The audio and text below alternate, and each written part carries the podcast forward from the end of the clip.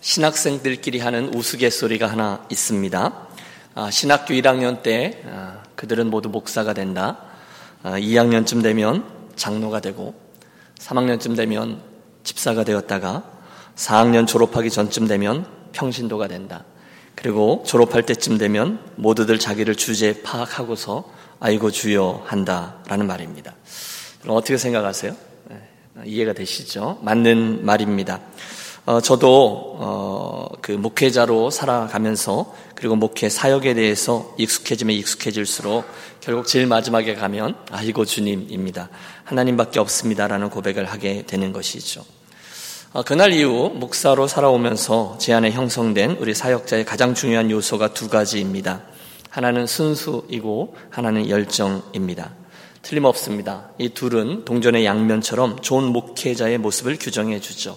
둘 중에 하나가 빠지면 좀 이상해집니다. 순수함이 빠진 열정은 목회자를 사기꾼으로 만들기 쉽습니다.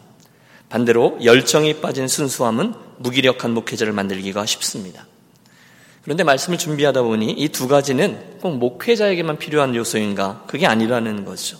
이 두 가지, 순수함과 열정은 모든 그리스도인에게 동일하게 자리해야 될 요소인 줄로 믿습니다.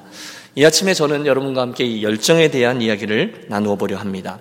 바로 북이스라엘의 왕이었던 요아스와 또 북이스라엘의 선지자였던 엘리사와의 사이에 일어났던 한 사건을 렌즈로 하여 말입니다. 엘리사를 아실 것입니다. 사랑하는 여러분, 엘리사가 누굽니까? 그는 엘리야 선자의 뒤를 이어서 사역한 하나님의 선지자였습니다. 마지막에 당신의 영감이 갑절이 내게 있기를 원합니다. 이랬던 소원대로 엘리야보다 더 능력의 영감을 받았고 수많은 기적들을 보여 주었습니다.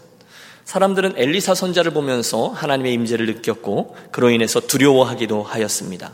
그러나 세월 앞에 장사 없죠. 그가 세월의 흐름 속에서 늙게 되고 이제 하나님께서 저의 생명을 본향으로 부르시기 바로 직전에 처하게 되었습니다.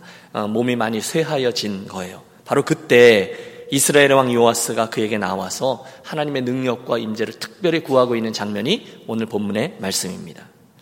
여러분 요아스 왕은 마음이 지금 급했습니다. 왜냐하면 이스라엘은 아직도 그 전성기의 국력을 다 회복하지 못했습니다. 더군다나 동편에는 자기들을 시시탐탐 노리고 있었던 강대국 아람 왕이 진치고 있었습니다. 그런데 그런 상황에 지금 여러 번 아람의 침공을 엘리사 선자가 막았거든요. 그 상황에 이스라엘의 영적인 보루인 엘리사 선자마저 세상을 떠난다면 큰일 나는 거죠. 그래서 멀리 있던 저가 그곳까지 얼른 사마리아로 달려와요. 그는 틀림없이 엘리사 선자를 존경했을 것입니다. 그를 보자마자 절규하죠. 오늘 14절입니다. 엘리사가 죽을 병이 들매 이스라엘 왕 요아스가 그에게로 내려와 자기 얼굴에 눈물을 흘리며 이르되 내 아버지요 내 아버지요 이스라엘의 병거와 마병이요 하매 여러분 이 고백이 얼마나 절절한지 보십시오. 그는 지금 하나님께서 자기들을 보호해 주셨던 이 손길이 엘리사 선자의 죽음과 함께 떠나가 버릴지도 모른다라는 두려움 하에 서 있습니다. 큰일 나는 거잖아요. 간절히 매달립니다. 엘리사 선지자여, 당신은 이스라엘의 힘입니다. 이스라엘의 표현이죠. 이스라엘의 병거와 마병이요. 당신이 이스라엘을 지켜주는 힘입니다. 당신이 떠나면 우리는 어쩌란 말입니까? 뭘 좀 어떻게 해 달라는 상황이죠. 어떻게 해야 되는지 모르지만 뭘 해야 된다는 거예요. 그러자 누워있던 엘리사가 눈을 뜨고 반응합니다. 15절부터의 말씀이 굉장히 주의 깊게 보셔야 돼요. 엘리사가 그에게 이르되 왕에게 말하는 거죠. 활과 화살들을 가져오소서 하는지라. 활과 화살들을 그에게 가져오매 또 이스라엘의 왕에게 이르되 왕의 손으로 활을 잡으소서 하매 그가 손으로 잡으니 엘리사가 자기 손을 왕의 손 위에 얹고 이르되 동쪽 창을 여서서 하매 곧 열매 엘리사가 이르되 쏘소서 하는지라 곧 쏘매. 여러분 이해가 되시죠? 지금 엘리사가 요아스 왕과 하는 행동 하나하나에는 굉장히 의미심장한 의미가 담겨 있습니다. 왕에게 활과 화살을 잡으라고 해요. 그리고 따릅니다. 그러자 선지자가 그 왕의 손에 자기의 손을 얹어요. 예, 뭐 선지자가 하는 행위들이 뭐 하나씩 의미가 있죠. 하나님께서 당신의 초자연적인 일을 이루시기 위해서 연약한 사람의 손에 당신의 손을 얹은 행위였습니다. 그러나 요시아는 그걸 잘 몰랐어요. 아니 조금 의아해하는 것 같습니다. 본문을 읽으면 읽을수록 요시아가 뭐야 이렇게 되는 분위기가 파악되죠. 아니 지금 이 양반이 뭐 하는 거야? 설마 지금 나에게 활 쏘는 법을 가리키려고 하는 것은 아니겠지. 그런데 뜬금없이 동쪽 평, 창을 열라고 합니다. 그래서 동쪽 창을 열어요.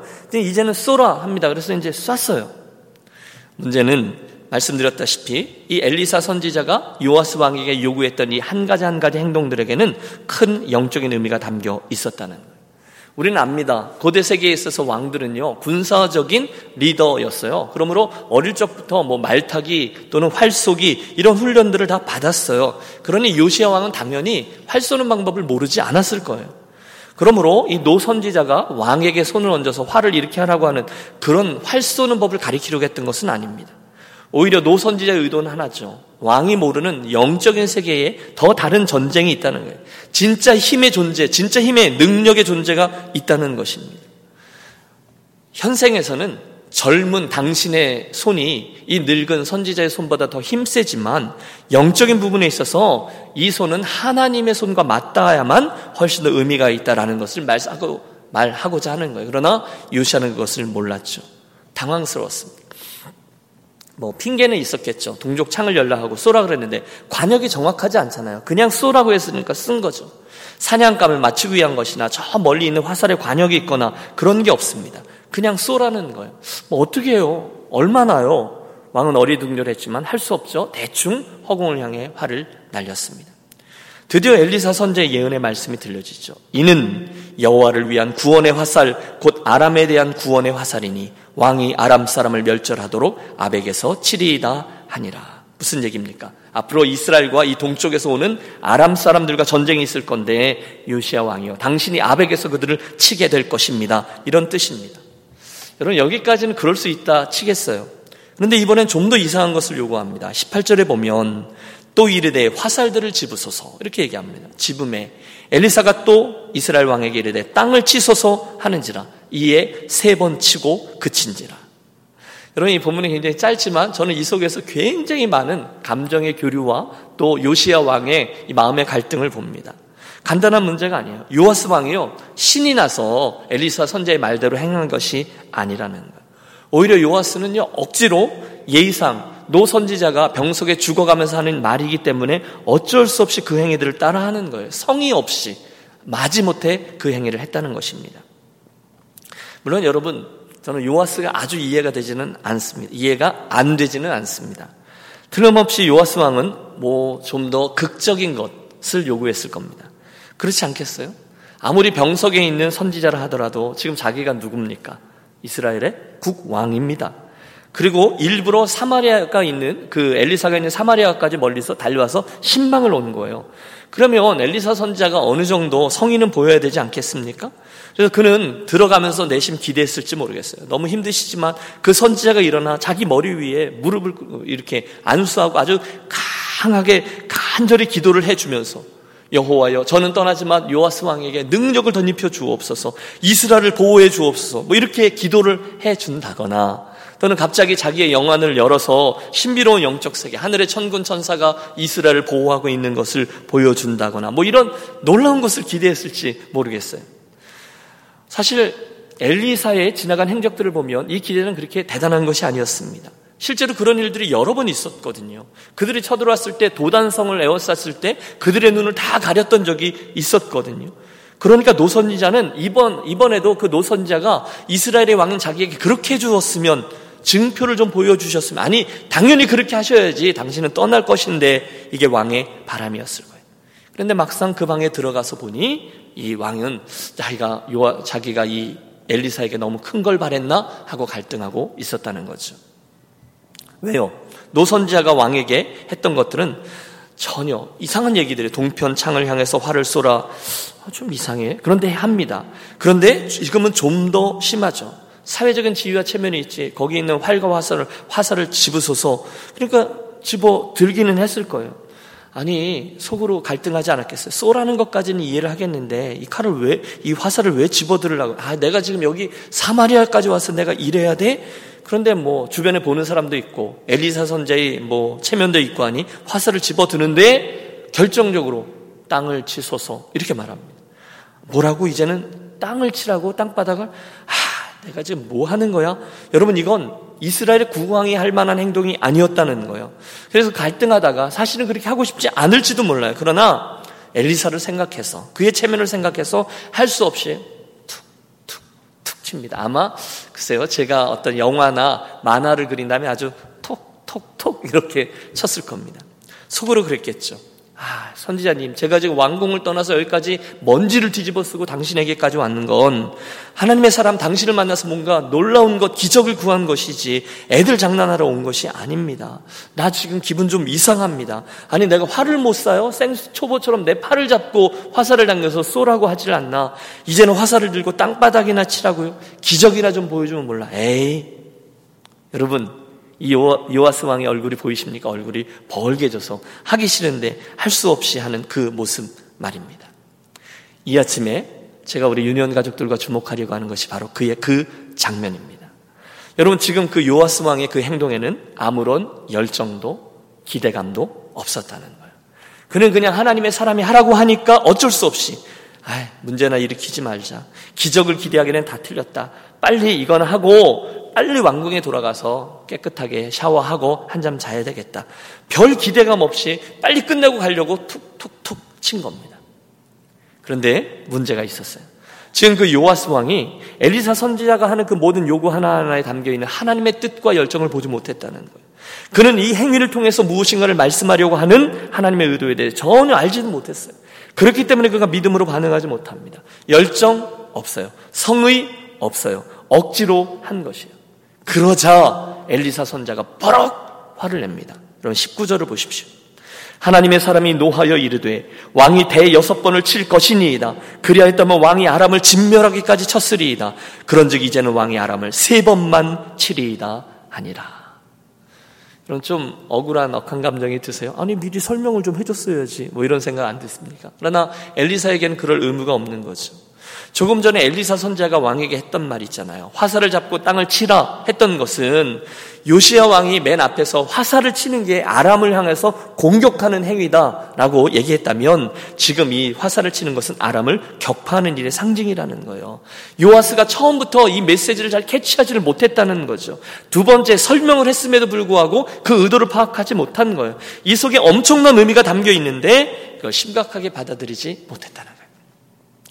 엘리사는 요아스 왕에게 활을 집어들어서 땅을 치라고 했어요. 더 알아채지 못했죠. 아니, 내가 지금 뭐 하는 거야? 땅바닥을 치라고 정말 바보 같네. 이 왕인 내가 지금 이 시골에 와서 이거 해야 돼, 말아야 돼. 에이, 이게 요아스의 태도입니다. 그러나 여러분 문제는 이겁니다.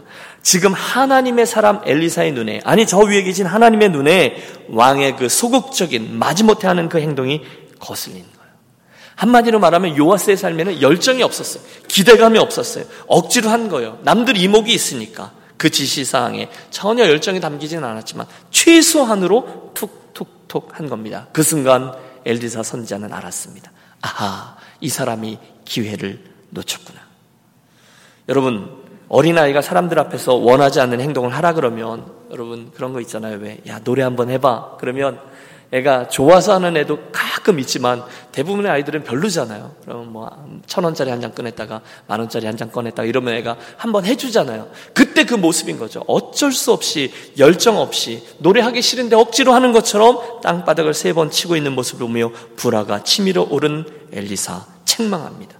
만약에 요아스 왕 당신이 그 땅을 힘있게 대여섯 번 내리쳤다면 당신은 아람을 완전히 진멸시켰을 겁니다. 그러나 당신은 열정 없이 세 번만 겨우 따라했군요. 요시아 왕이여 당신은 열정 대신에 체면을 생각했습니다. 따라서 이스라엘의 역사는 당신이 뿌린 그 씨앗대로 똑같이 그만큼의 결과를 얻을 겁니다. 앞으로 당신은 아람과 세 번만 싸우게 될 것이지만 완전한 승리를 거둘 수 없게 될 것입니다. 여러분 역사는 어떻게 흘러갑니까? 엘리사의 예언대로 그대로 진행됩니다. 이후 이스라엘은 아람과의 전쟁에서 세 번 싸워서 승리하긴 하지만 완전한 승리를 거두지는 못합니다. 자, 이쯤 되면 사랑의 유년 가족아 여러분, 이 아침에 저와 여러분이 무슨 이야기를 하려고 하는지 눈치 채셨을 것입니다. 오늘 저와 여러분의 삶에는 열정이 있습니까? 라는 질문이요. 도전이죠. 오늘 저와 여러분이 아침에 이제 일부 예배의 자리로 나오셨어요. 예배당 안으로 들어오실 때 저와 여러분 안에 오늘 내가 이 예배를 통해서 하나님의 존전 앞에 서고 하나님의 은혜 앞에 깊이 잠기리라. 내가 내 삶의 모든 부분과 내 인격과 내 삶을 담아서 그분을 경배하고 그분을 찬양하고 오늘 나에게 들려주신 하나님의 현재형의 음성을 듣고 내가 돌아가리라. 주여 나의 예배를 통해 영광 거두시고 이 몸을 산제서로 받아주시며 내 삶을 아버지의 은혜로 채워 주시옵소서 이렇게 열정을 가지고 나오셨습니까? 아니면 혹시나 어, 그냥 매주 하는 루틴 때문에 별 기대함 없이 그 예배가 그 예배지 뭐 별거 있겠어 하고 뭐 그 정도까지는 아니지만 아무 생각 없이 예배당 안으로 들어오셨습니까? 함께 기억하고 싶습니다. 여러분, 저와 여러분이 예배의 자리로 나오고 제가 이 앞에 서서 복된 주일입니다. 우리 함께 일어나셔서 예배의 부름 그 찬양 속으로 들어가며 아버지 앞에 나아가겠습니다. 하는 바로 그 순간 하나님과 나와의 관계 속에 바로 이런 열정의 법칙이 작용한다는 것을 아십니까? 하나님의 말씀을 공부하려고 할 때, 아, 주님, 오늘 우리가 성경 공부하는데 저에게 뜨거움을 주십시오. 오늘 나에게 말씀해 주십시오. 제가 눈을 반짝 뜨고 오늘 최선을 다해 집중하겠습니다. 이런 열정을 가지고 나오십니까? 여러분, 저와 여러분의 입술을 열어 기도할 때, 주님, 그리고 나서 주님 하는 그 순간 하나님과 나 사이의 문이 쫙 열리며 내가 그분의 존전 앞으로 나아가 열정적으로 기도를 할 수 있는 그 일이 시작된다는 사실을 아십니까? 여러분 열정의 법칙이라는 것이 있다는 거예요. 오늘 저와 여러분이 바로 그 주님 앞에 나와서 하는 이 모든 행위 하나하나가 그날 요시아 왕이 엘리사 선제 앞에 나와서 했던 행동과 정확히 일치한다는 것을 기억하고 싶습니다. 무척 적은 모습이지만 물론 요시아가 꺼내놓은 그 화를 주십시오. 화살을 드십시오. 예, 그때 저와 여러분의 손에 지금 그 화살이 들려 있다는 것입니다. 그걸 정성스럽게 열정적으로 아버지께 드릴 때에 바로 그 화살로 땅을 치셔서 말하고 있는 그 순간임을 기억하고 싶습니다. 이제 저와 여러분이 반응해야죠. 여러분, 저와 여러분이 어떻게 그 화살을 치시겠습니까? 어떻게요? 성의 없이 마지못해 선지자 체면이나 생각해서 두 서너 번 그 땅을 내리치시겠습니까? 아니면 저와 여러분의 혼신의 힘을 다하여 열정적으로 그 땅바닥을 내리치시겠습니까? 여러분 만왕의 왕 되신 그분께서 우리 앞에 서 계시거든요. 예수 믿는 자로 살아가는 우리들의 모습을 보며 응원하시겠거든요. 그때 저와 여러분에게 어떤 열정이 얼마만큼 있느냐는 거예요. 혹시 오늘 여러분 그분 앞에 예배자로 나올 때 그분에게 집중하는 그 일보다 집에 두고 왔던 그 일에 더 집중하고 계시지는 않습니까? 우리는 함께 주의 말씀 앞에 섭시다, 공부해 봅시다, 함께 훈련 받읍시다 할 때, 아, 맨날 이렇게 절기마다 이렇게 양육 클래스 한다고 그래? 귀찮게 체면상 안 할 수도 없고 뭐 이렇게 해서 억지로 나오시는 분은 아니 계십니까? 혹시 저와 여러분은 그분께 우리들의 인생을 드리고 삶을 드리고 예배자로 서고 또 헌금도 드리고 시간도 드리고 봉사하고 이런 모든 부분들에 대해서 해야 되니까 어쩔 수 없이 체면상 남들도 하니까 그 정도로 이 믿음의 길을 가고 있지는 않습니까? 여러분 지금 이게 다 의문문이잖아요. 여러분 대답을 해 보십시오. 혹시 오늘 저와 여러분의 열정은 요시아 왕의 그것처럼 하나님께 책망받을 만큼 아주 작은 열정만을 가지고 예수 믿으며 가고 있진 않습니까? 제가 아까 신학교 1학년과 신학교 4학년의 아, 이야기로 본 설교를 시작했습니다. 똑같이 저와 여러분이 예수님을 만나고 주님으로 인하여 감격하고 눈물 콧물 흘리고 헌신을 다짐하고 새 출발하겠습니다 했을 때 그때 그 열정은 오늘 저와 여러분에게 얼마만큼 남아 있습니까? 여러분 좀 더 잔인하지만 혹시 여러분 중에 인생에서 단 한 번도 열정적으로 주님을 사랑하거나 주님께 헌신하고자 하는 생각을 품어보지 못한 분은 아니 계십니까? 아니 뭐 목사님 전에 그랬죠. 제가 처녀 때 제가 결혼하기 전까지 너무너무 열심히 주님을 섬겼죠. 여러분, 그것이 추억으로만 자리하고 계시지 않습니까? 목사님이 있었죠. 제가 그때 직분 받을 때, 그 1월 첫째 주에 내가 헌신하겠다고 눈물을 흘리며 기도했다. 여러분, 그 열정이 지금도 여전히 자리하고 있습니까?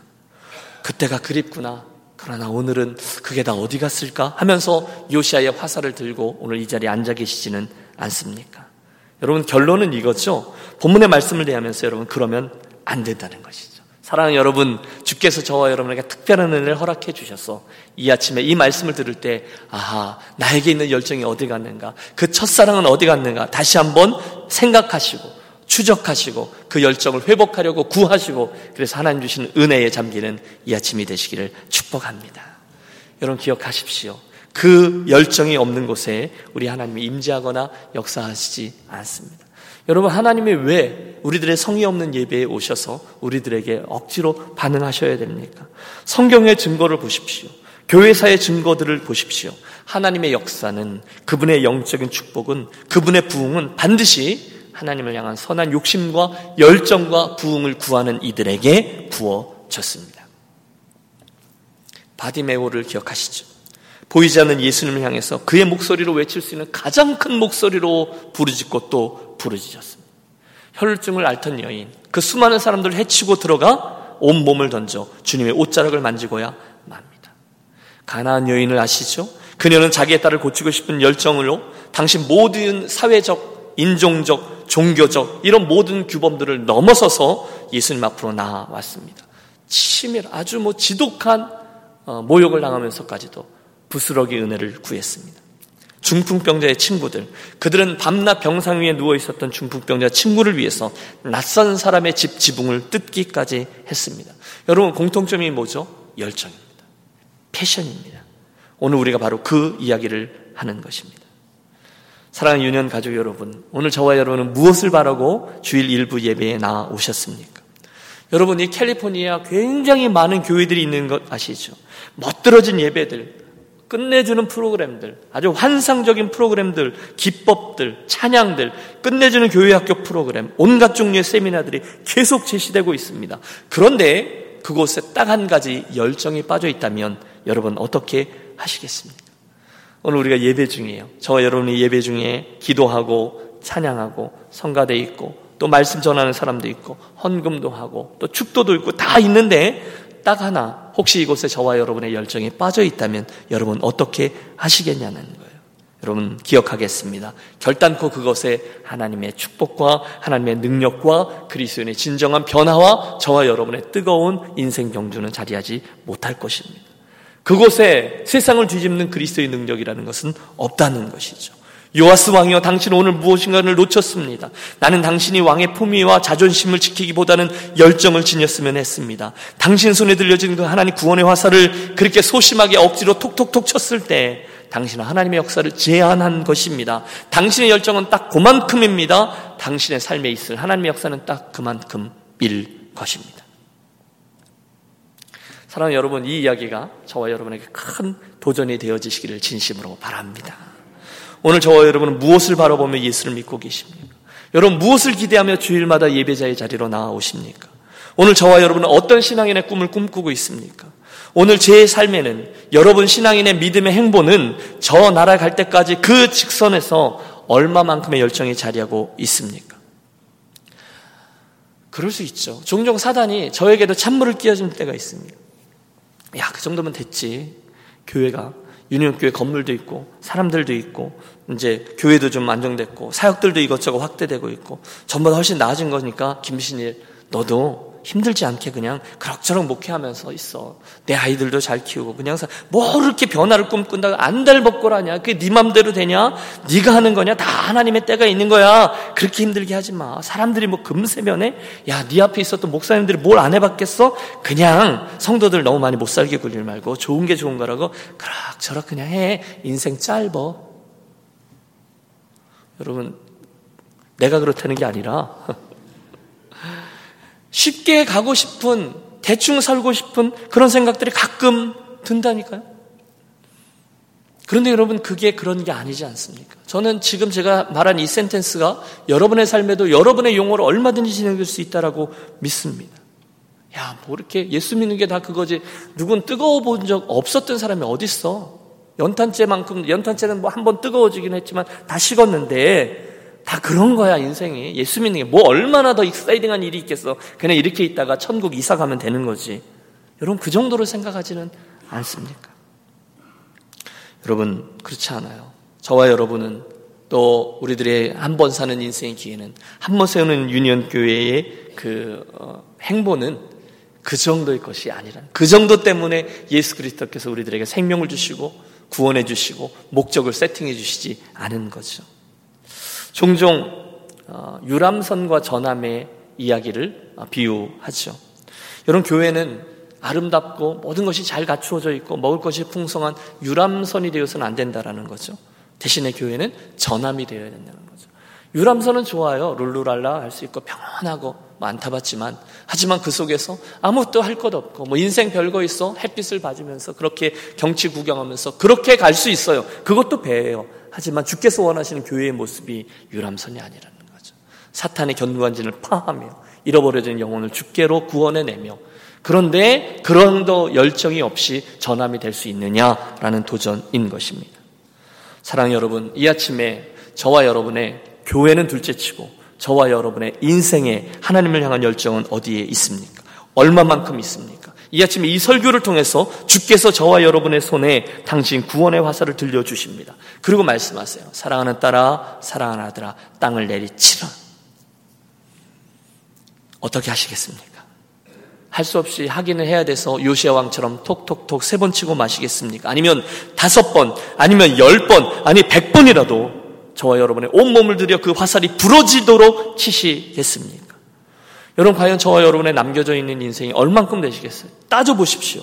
그 일을 위해서 그 시간을 통해서 저와 여러분이 무엇을 어떻게 살아가다가 주인이신 그분 앞에 서시겠습니까? 서셨어요. 주님이 저와 여러분의 인생을 계수한다고 했어요. 짓고 각인이 자기 행한 일을 짓고 하리라 했어요. 그분 앞에 책에 또 하나 있는데 우리들이 행한 모든 일이 다 기록되어 있는 책이라 했습니다. 그때 무엇을 내놓으시겠습니까? 이 아침에 우리 모두 요시아 왕에게 외쳤던 엘리사 선제의 외침을 내 알게 주시는 주의 음성으로 듣기 원합니다. 또 가로되 살들을 취하소서. 곧 취함에 엘리사가 또 이스라엘 왕에게 이르되 땅을 치소서. 땅을 치소서. 땅을 치소서. 땅을 치소서. 이번 달부터 우리가 어, 연말까지 그 사람을 찾습니다라는 캠페인을 진행하려고 합니다. 여러분 지난주에 광고했는데요. 잃어버려진 그 둘째 아들을 향한 아버지의 마음을 저와 여러분이 알고 있습니다. 그를 기다리고 부르고 문은 한 번 더 걸어 잠그지 않을 거고 매일마다 동구 밖에 나가 아들이 돌아오는지를 기다리며 그 아들의 이름을 읊조렸을 그 아버지를 저와 여러분들이 어떤 모습으로 대하고 있습니까? 큰 아들처럼 나는 한 번도 나간 적이 없는데 아버지는 그렇게 서 있습니까? 다행히 저와 여러분은 아버지를 떠나지 않았습니다. 우리는 교회 공동체 안에 있습니다. 다행히 우리는 그 아버지의 재산을 창규와 함께 말아먹지 않았습니다. 그러나 동시에 우리는 그 아버지의 마음을 읽은 철든 아들, 성경에 나오는 철들지 않은 첫째 아들의 모습이 아니라 철든 아들로 자리하고 싶습니다. 할수 있으면 그 잃어버린 둘째 아들이 아버지께로 되돌아오는데 저와 여러분들의 삶이 사용되기를 원합니다.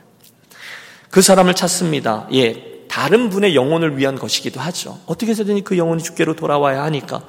우리, 그러나 그것은 하나의 문제일 뿐이고 또 하나 진정 중요한 것은 바로 저와 여러분 한분한 분의 각자의 영적인 각성도 함께 의도하며 진행합니다.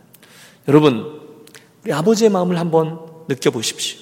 아버지 하나님의 시선을 바라보십시오.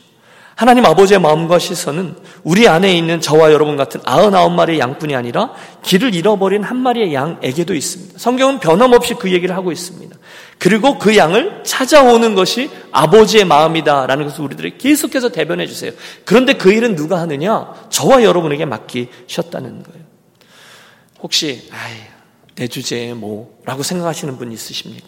혹시 마음속에 분명한 믿음이 있어요, 이미. 아유, 내 신앙 하나도 제대로 못하는데 내가 뭔딴 사람까지 여러분 그 생각은 주님이 기뻐하시는 생각이 아님을 기억하겠습니다. 저와 여러분은 우리들의 완벽한 삶으로 다른 사람을 우리들의 완벽한 설득력으로 논리로 다른 사람을 주께로 구원해내지 못합니다. 다만 그 구원에 이르는 길로 그들을 초대하는 일의 통로가 되는 것 뿐입니다. 그러므로 여러분 이번 사랑팀 모임을 이미 하신 팀이 있으세요? 아니면 이번에 하실 팀들 있으십니까? 그럼 심각하게 정말로 교회에서 하는 거니까 뭐 마지못해 툭툭툭 치는 것이 아니라 하나님 앞에서 그분의 이름을 써보세요라고 말씀했기 때문에 여러분 그분의 이름을 하나님 앞에서 쓰는 것입니다. 기도하는 겁니다. 그리고 하나님 저도 이번 가을에 그 일을 할 수 있게 해주십시오. 열정을 가지고 기도해 주시기를 바랍니다. 바랍니다, 여러분. 그리고 나서 여러분이 하실 일은, 일은 그분의 이름을 쓰고 그 이름을 품고 기도하시는 거예요. 그분에게 알려주지 않으셔도 좋아요. 다만 우리들의 그 몸짓 자체를 기뻐하실 하나님 앞에서 우리가 그 일을 하는 거죠. 그러다 격려도 하고 카톡도 하시고 그러다 저희가 안내할 건데 사랑팀으로 종교적인 색채를 뺀 사랑팀으로 우리가 한번 초대를 합니다. 그러다가 또 하나님 기회를 주시면 주의 전으로도 초대하시고요. 아, 목사님 그만하세요. 어, 뭐 이렇게 번거롭게 자꾸 여러분 말씀드렸다시피 저는 여러분의 인생이 유람선 타다가 천국에 이르는 이들이 아니라 전함을 타고 천국에 이르는 분들이 되시기를 소원합니다. 여러분에게 있어서 가장 수지 맞는 일이 바로 그것이기 때문에 그래요. 대충 살다가 천국 가는 것 정도가 아니라 일당백하는 선수로 뛰기를 원하는 거예요. 그리고 그게 제가 해야 될 일인 것이죠. 자, 그 사람을 찾습니다라는 사역을 이제 오늘 본문의 사건에 나타난 하나님 구원의 화살로 비유해 보십시오. 그 사람을 찾습니다가 여러분의 손에 들려진 화살이라고 생각해 보세요. 왕이여 이제 그 화살로 땅을 치십시오. 이제는 여러분에게 선택이 달려 있습니다.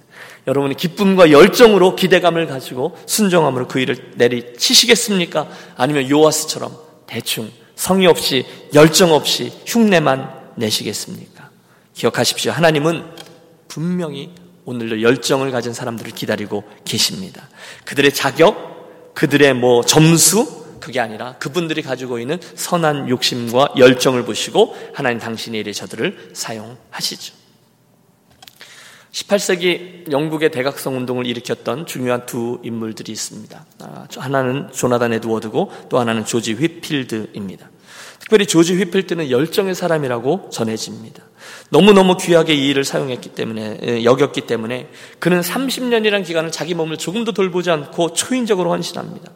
여러분, 그는 보통 일주일에 40시간 내지 60시간을 설교했대요. 여러분, 이게 무슨 의미인지 모르실 겁니다. 일주일에 40시간 내지 60시간을 설교했습니다. 얼마나 중노동인지 모릅니다. 설교 준비가 필요하고요. 기도가 필요하고요. 외침이 필요하고요. 그 정도로 강행군을 한다는 것은 거의 자살 행위입니다. 그런데 그게 어떻게 가능했는가? 열정 때문이었습니다. 여러분 좀 부담되지만 그가 가지고 있는 인생의 좌우명은 이겁니다. 녹이 슬어서 없어지느니 차라리 달아서 없어지는 것이 낫다. 평안하게 살다가 녹이 슬듯 죽느니 차라리 있는 힘을 다하여 삶을 불사르다가 어느 순간 달아서 사라지는 종이 되고 싶다. 그게 그 열정적인 인생관이고 기도 제목이었고 결국 그는 그렇게 살았습니다. 1770년 9월 29일 그는 전도 집회를 마치고 보스턴으로 향하던 중에 엑서터라는 작은 마을에 당도합니다. 살짝 지나가려고 했지만 그를 알아본 많은 사람들이 조지 위필드 목사님이 오셨다고 설교를 해달라고 성화입니다. 들판에 임시로 박스로 강단이 마련되었고 그는 또다시 강단으로 걸어 나아가 박스 위로 올라섭니다. 그때 그를 지켜보던 노인이 이렇게 말합니다. 목사님, 목사님 지금 설교하시는 것보다 침대에 가서 누우셔야 되겠습니다. 그만큼 지쳐 있고 그만큼 병약했습니다. 그럼에도 불구하고 위필드 목사님이 눈을 감고 기도합니다. 주님, 저는 비록 주님의 일에 지쳐 있기는 하지만 이 일에 실증 나지는 않습니다. 주님 제가 아직 갈 길을 다하지 못했다면 저로 하여금 다시 한번 이분들에게 주님의 복음을 말하게 하시고 주의 진리를 모든 사람의 마음에 인치게 하여 주옵소서. 그리고 그 다음에 본향으로 돌아가게 하시옵소서.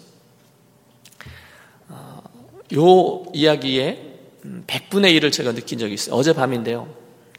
어, 저희가 이제 인디오에 우리 KM 청년부 친구들이 수련회를 가 있어요. 26명 가 있는데 어제 이제 청년부 부장님하고 제가 거기를 간 거죠. 그래서 저녁에 설교를 하는데 딱 이제 6시쯤 들어갔어요. 이제 저녁 식사 시간이거든요. 근데 애들이 거의 뭐 걸어 다니는 walking dead라 그러나? 거의 이러고 다니는 거예요. 왜 그러냐 그랬더니 얼굴 시커 계속 하루 종일 그 수영장에서 수영하고 놀고 그래서 저녁 때 되니 거의 초췌해진 청년이라기보다는 은퇴하기 직전의 아이들의 모습으로 그러고 앉아 있는 거예요. 그리고 저녁을 이제 고기를 구워서 같이 먹었어요. 그리고 저녁 집회를 저보러 하라는 거예요. 여러분 상상이 되세요? 지금 여러분보다 100배 심화되니까요. 앞에 가 섰는데 애들이 다 눈이 이래요. 시커먼 죽죽해요. 그러니까 잠깐 제 안에 갈등이 있어요. 그 앞에 기도하는데 주님 대충 때우고 애들 일찍 자라 그러고 올까요? 라는 생각이 들었어요. 근데 그 순간에 저에게 이 마음이 살짝 들은 거죠. 조지 휘필드 목사님만큼 되겠습니까? 많은. 그래서 기도했습니다. 하나님, 우리 이 친구들 정말 귀한 보배 같은 어, 예수 믿는 기독 청년들인데 또 대부분 유학생인데 그들의 인생에 있어서 어, 제가 이 설교를 할 수 있는 게 한 번의 기회일 수 있으니까 정말 최선을 다해서 제가 이 말씀을 전할 거고 하나님 이 친구들에게 꼭 그들 인생에 필요한 어, 들려질 말씀들을 허락해 주십시오. 그리고 한 시간 설교했습니다. 졸린 녀석들을 깨우면서. 근데 여러분, 부장님 여기 계시지만 뭐 애들이 어, 억지로 뭐 이러면서 듣지는 않았던 것 같아요. 아주 열정적으로 같이 들었던 뜨거운 집회가 되었습니다. 저 잘했다는 얘기 하는 거예요, 여러분. 네. 조지 휘필드 목사님이 바로 그런 열정을 가지고 일평생을 살아 나갔습니다. 최선을 다해서 설교합니다. 그날 그 성령의 역사가 그분의 인생에서 가장 큰 성령의 역사다라고 평해집니다. 다음 날은 주일이었습니다. 사람들이 아침 일찍 일어나 목사님을 깨우러 갔습니다. 왜? 또 설교해 달라고. 그러나 휘필드 목사님 일어나지 않습니다. 그날 밤 잠자다가 평안히 주님의 부르심을 입었기 때문입니다. 그때 그의 나이가 56세였습니다. 하나님께서 그의 기도를 들으시고 혼신의 힘을 당한 그의 사역 이후에 저를 불러 주셨죠. 여러분, 제가 부러운 건 그분의 죽음은 아니에요. 그러나 그분의 열정입니다. 제가 이 이야기를 들을 때 여러분 속에 아, 어떻게 그렇게 살아? 라고 생각하시는 분이 계실지 모르겠어요. 아니요. 모두 다 그 휘필드처럼 그런 복음 전도자로 풀타임 사역자로 살 수는 없어요. 그러나 이 아침에 제가 그분의 삶을 예로 드는 것은 그분 안에 있었던 열정인 것이죠. 저는 적어도 저와 여러분에게 우리 유니온 교회에게 그런 열정이 있게 되시기를 소원합니다.